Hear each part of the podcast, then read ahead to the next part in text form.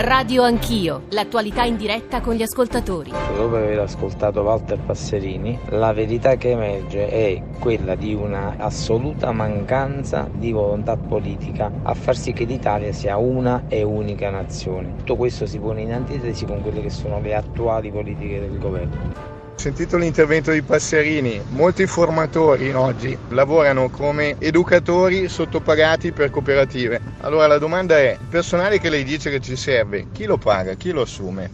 Qui il problema è uno, che per il vero cambiamento bisogna iniziare e questo è un grande inizio.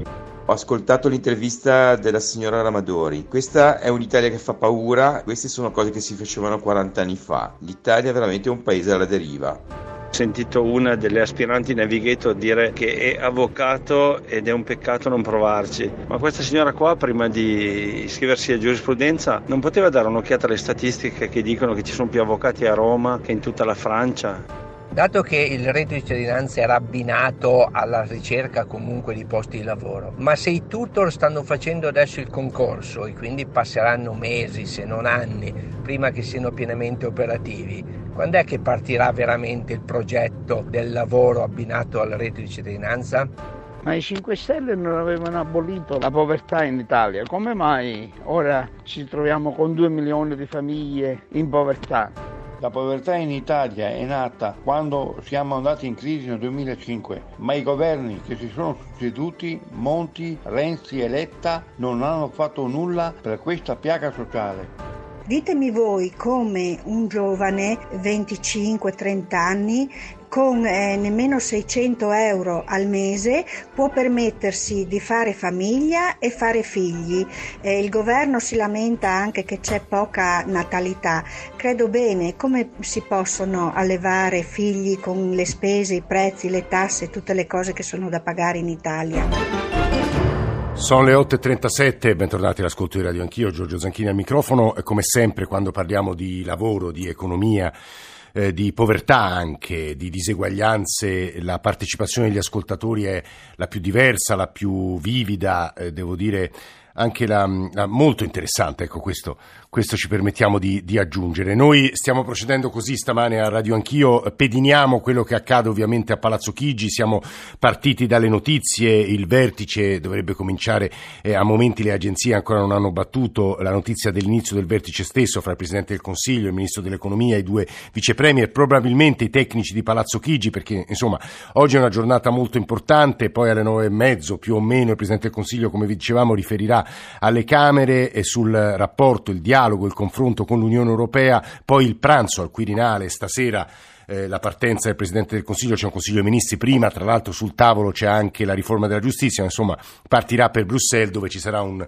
delicatissimo Consiglio europeo che toccherà anche la questione, immaginiamo, delle risposte italiane, della lettera italiana che dovrebbe partire ad Horas eh, sul, di risposta per evitare la procedura di infrazione. Mentre tutto ciò accade però c'è un paese reale che si muove e ne abbiamo cercato di dare conto nella prima parte raccontandovi del primo giorno di concorso dei Navigators e i messaggi che avete ascoltato in qualche modo riprendevano quel tema, ma anche quei dati di ieri sulla povertà in Italia. A leggere di nuovo i titoli dei giornali stamane, 5 milioni in povertà assoluta, la vera ripresa resta un miraggio, la povertà assoluta in Italia resta ai livelli massimi, ma almeno ha smesso di crescere, perché accanto a dei dati impressionanti che adesso ci racconterà Federico Polidoro, ci sono però eh, alcuni indicatori che potrebbero insomma, ingenerare un po' di speranza. Tra l'altro tutto ciò si incrocia con altri temi di strettissima attualità. Il salario minimo, se ne è parlato molto nel giornale radio, il reddito di cittadinanza, finanza, insomma le misure per alleviare un fenomeno di lungo periodo nel nostro paese. 335 699 2949.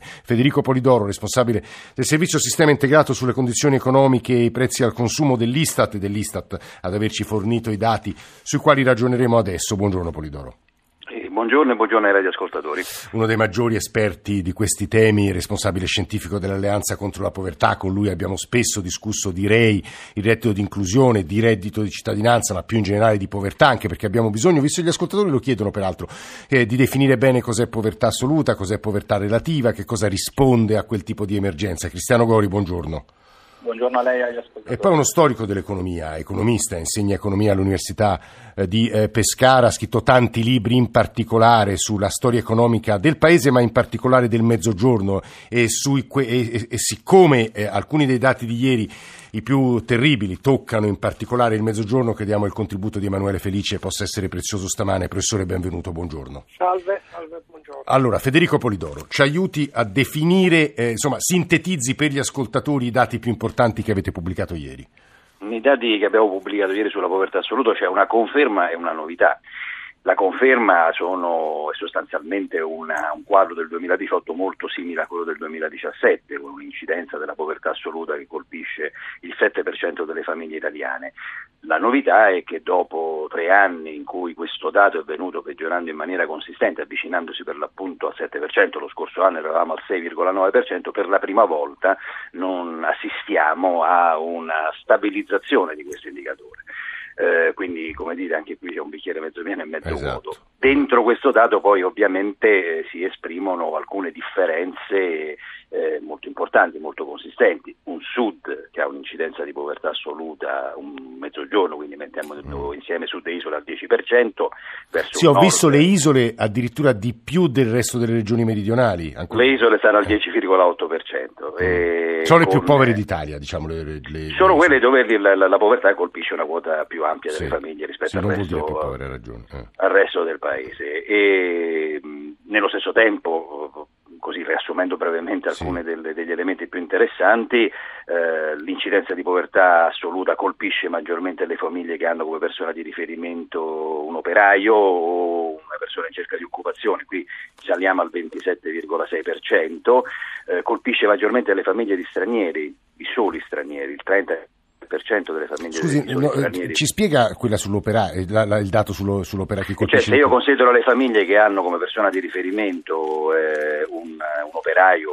assimilato, eh, l'incidenza di povertà assoluta riguarda il 12,3% delle famiglie, a fronte di un 1,5% eh, per le famiglie che hanno la, persona, la, la cui persona di riferimento eh, si trova in una condizione di dirigente quadro impiegato, cioè ovviamente la povertà assoluta continua a mordere maggiormente nelle condizioni sociali che purtroppo vedono ancora dei forti differenziali in termini di capacità di evitare eh, gravi forme. Polidoro, 1,8 milioni di famiglie, quasi cin- circa 5 milioni di persone in Italia, l'8,4% della popolazione.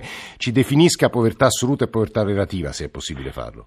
Sì, la povertà assoluta è- rappresenta la spesa minima eh, diciamo in povertà assoluta una famiglia che non riesce a sostenere una spesa ritenuta mh, minima per poter acquistare un paniere di beni e servizi eh, ritenuto in grado di evitare gravi forme di esclusione sociale, quindi è una valutazione per l'appunto assoluta, cioè noi abbiamo eh, svalorizzato un paniere di beni e servizi, nel tempo lo aggiorniamo ovviamente tenendo conto dell'evoluzione dei prezzi e poi sulla base delle indagini sulle spese delle famiglie ne valutiamo la posizione rispetto alle soglie Certo. che abbiamo definito. Se una famiglia è sopra o eh, so- o sulla soglia, quindi se ha una spesa al di sotto o pari a questa soglia è in povertà assoluta, altrimenti non è in povertà assoluta. La povertà relativa invece dipende proprio ogni anno dal dato che ci viene dalla spesa delle famiglie, cioè ogni anno si aggiorna questo dato sulla base delle informazioni che ci vengono dalla nostra indagine che conduciamo.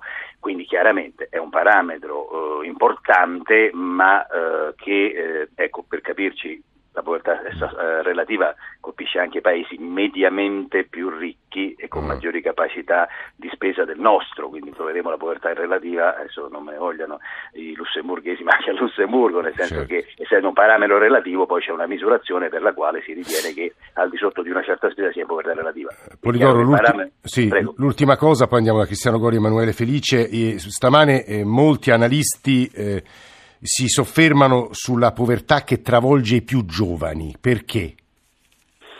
Eh, perché evidentemente questo è un dato che si conferma, a cui stiamo assistendo da un po' di anni, c'è una sorta di tors- torsione generazionale, cioè eh, la povertà assoluta colpisce maggiormente le famiglie con persona di riferimento giovane perché evidentemente la capacità di spesa di queste famiglie eh, non, è, non è una capacità di spesa in grado in alcune, in alcune fasce di eh, far proprio di acquistare questo mh, paniere di beni e servizi ritenuto essenziale per eh, evitare forme di, gravi forme di esclusione sociale. Cioè, eh, il dato diciamo, sui giovani va letto in relazione a quello sugli anziani, eh, cioè se io prendo eh, la famiglia, famiglie che hanno almeno un anziano eh, al proprio interno, sì. la povertà, l'incidenza di povertà eh, assoluta eh, scende in maniera mm, molto marcata, molto netta, cioè se nelle famiglie con almeno un anziano siamo al 4,9%, ah.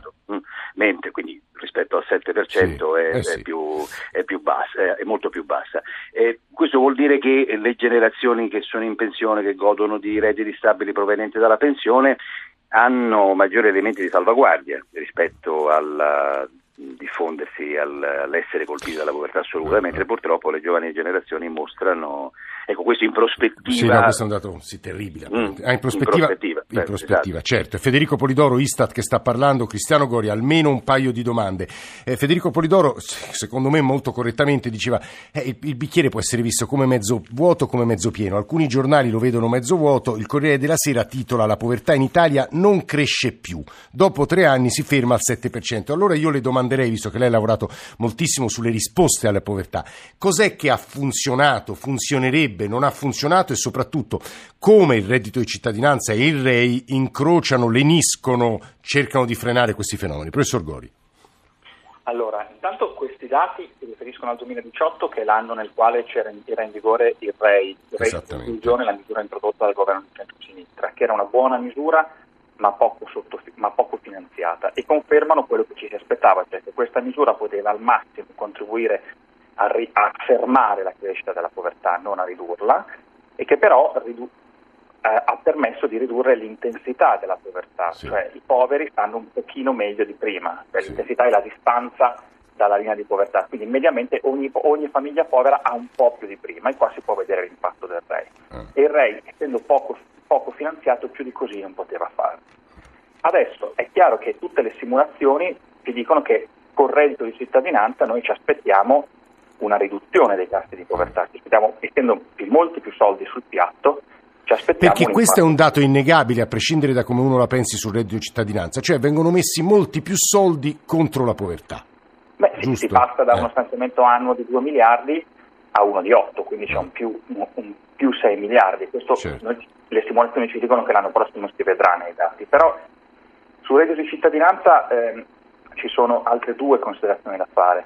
La prima è che il reddito di cittadinanza comunque si stima che arriverà a 3 o 3,5 dei 5 milioni di persone in povertà assoluta, quindi alcuni rimarranno fuori e le stimolazioni ci dicono che a rimanere fuori saranno principalmente le famiglie, le, quelle famiglie giovani con figli, verso sì. i quali il reddito di cittadinanza ha poca attenzione e che sono dire, una delle principali aree di crescita della povertà. E gli stranieri? Perché ricordo stranieri. che lei scriveva molto questa, questa è l'altra cosa, come dire, il, numericamente c'è il blocco famiglie con figli che rimane, là, rimane poco coperto dalla cittadinanza, gli altri due blocchi sono gli stranieri e le famiglie del nord. Mm.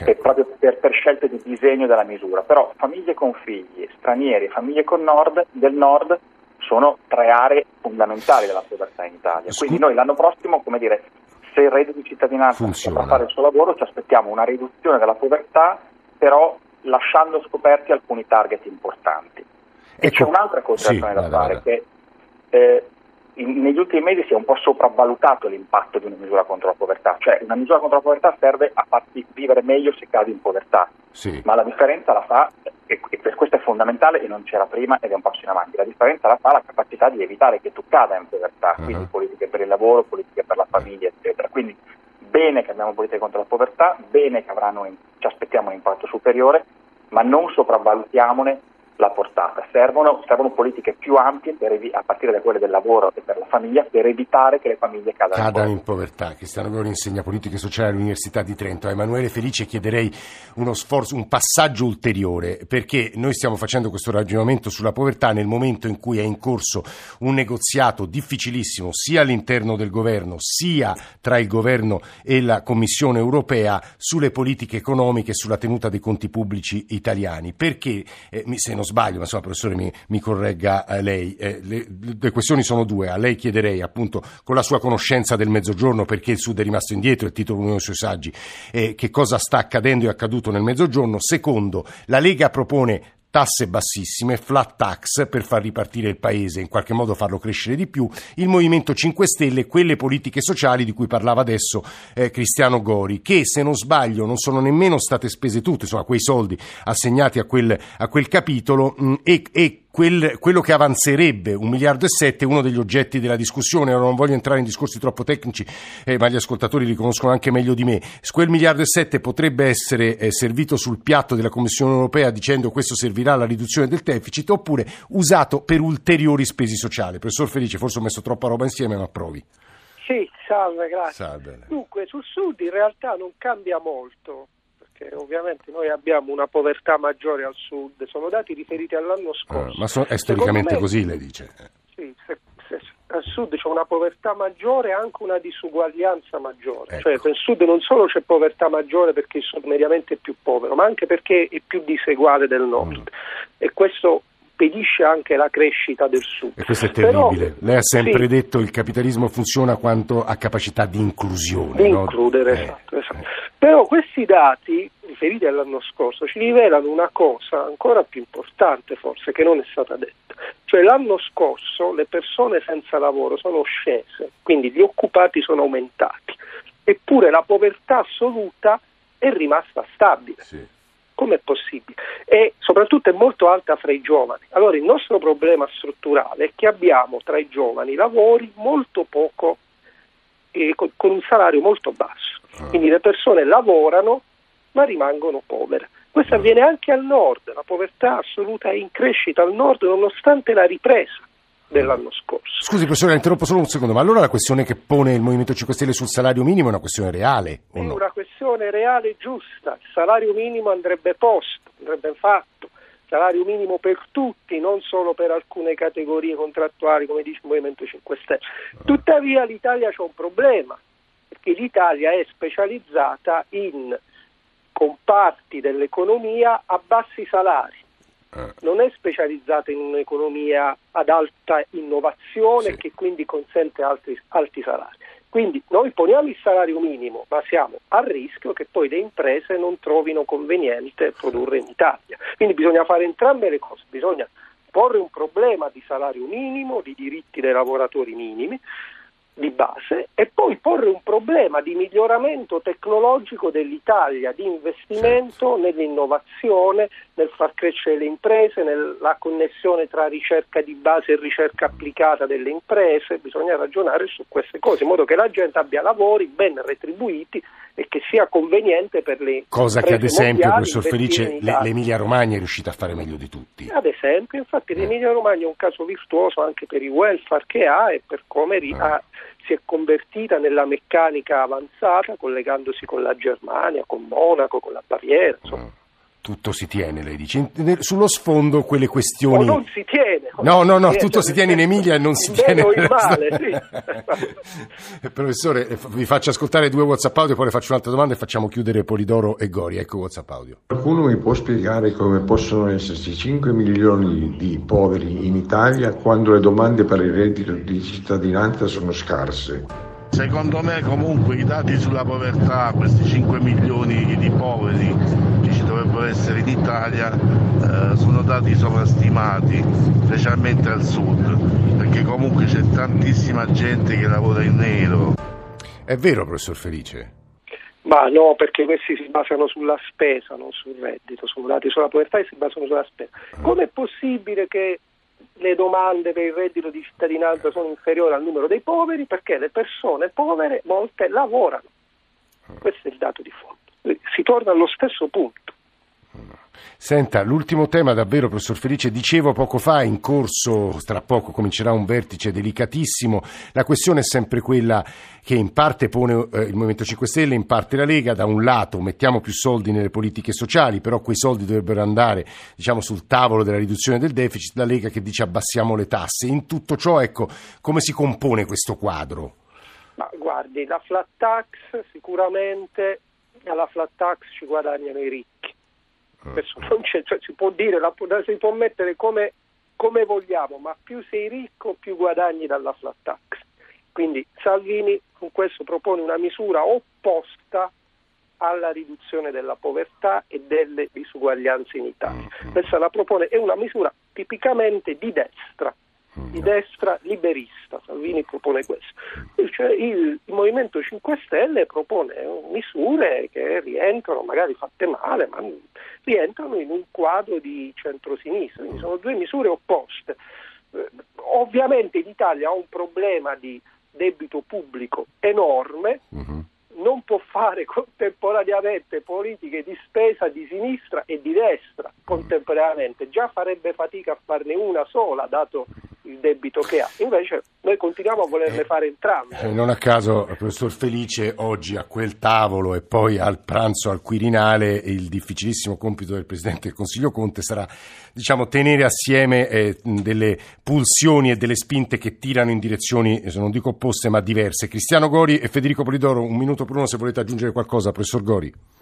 Io volevo solo aggiungere che questi problemi non si risolvono in due mesi, cioè il certo. chiedersi oggi se, sono, se, le domande per il reddito di cittadinanza sono troppe o troppo poche non ha senso, dopo due mesi non si può capire. Pro, dire, l'introduzione del reddito di cittadinanza è stata schiacciata sul breve periodo perché c'erano le elezioni europee, è stato forzato tutto per poter dire stiamo aiutando tante persone non funziona così, quindi bisogna anche capire che per produrre risposte adeguate ci vuole molto tempo. Mm-hmm.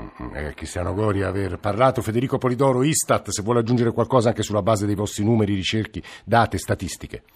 Beh, diciamo che mh, l'altro dato che sicuramente va sottolineato è la condizione dei minori, prima non eh. lo ricordava Gori, eh, ma sicuramente il fatto che continuiamo ad avere 1.260.000 minori in povertà assoluta rispetto a quel tema che affrontavamo precedentemente, a questa torsione generazionale che stiamo vivendo, penso che sia l'altro aspetto preoccupante. Ecco, l'incidenza di povertà assoluta, per tornare ai dati, colpisce il 10,5, l'11% anzi, delle famiglie con almeno un figlio minore nel 2018. Scusi Politore, ma se ho capito bene, ho letto bene i dati, poi crescendo però si attenua o no? Eh, eh, però adesso abbiamo queste corti di minori che sono in questa condizione. Allora, il futuro di queste corti di minori, eh. quale sarà? Eh, perché, perché, magari insegna, c'è una deprivazione so, formativa. Esatto, esatto perché tutto questo, anche qui tutto si tiene. È chiaro che questa condizione di povertà assoluta che affligge questa vasta area di minori e le loro famiglie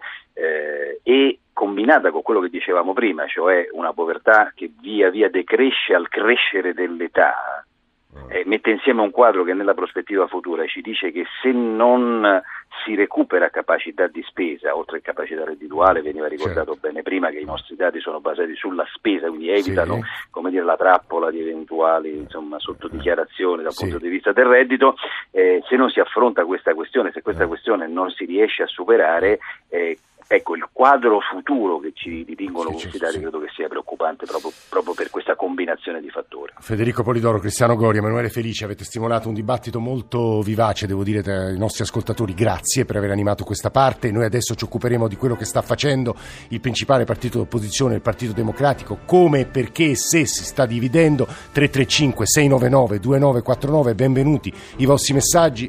Adesso GR1 delle 9.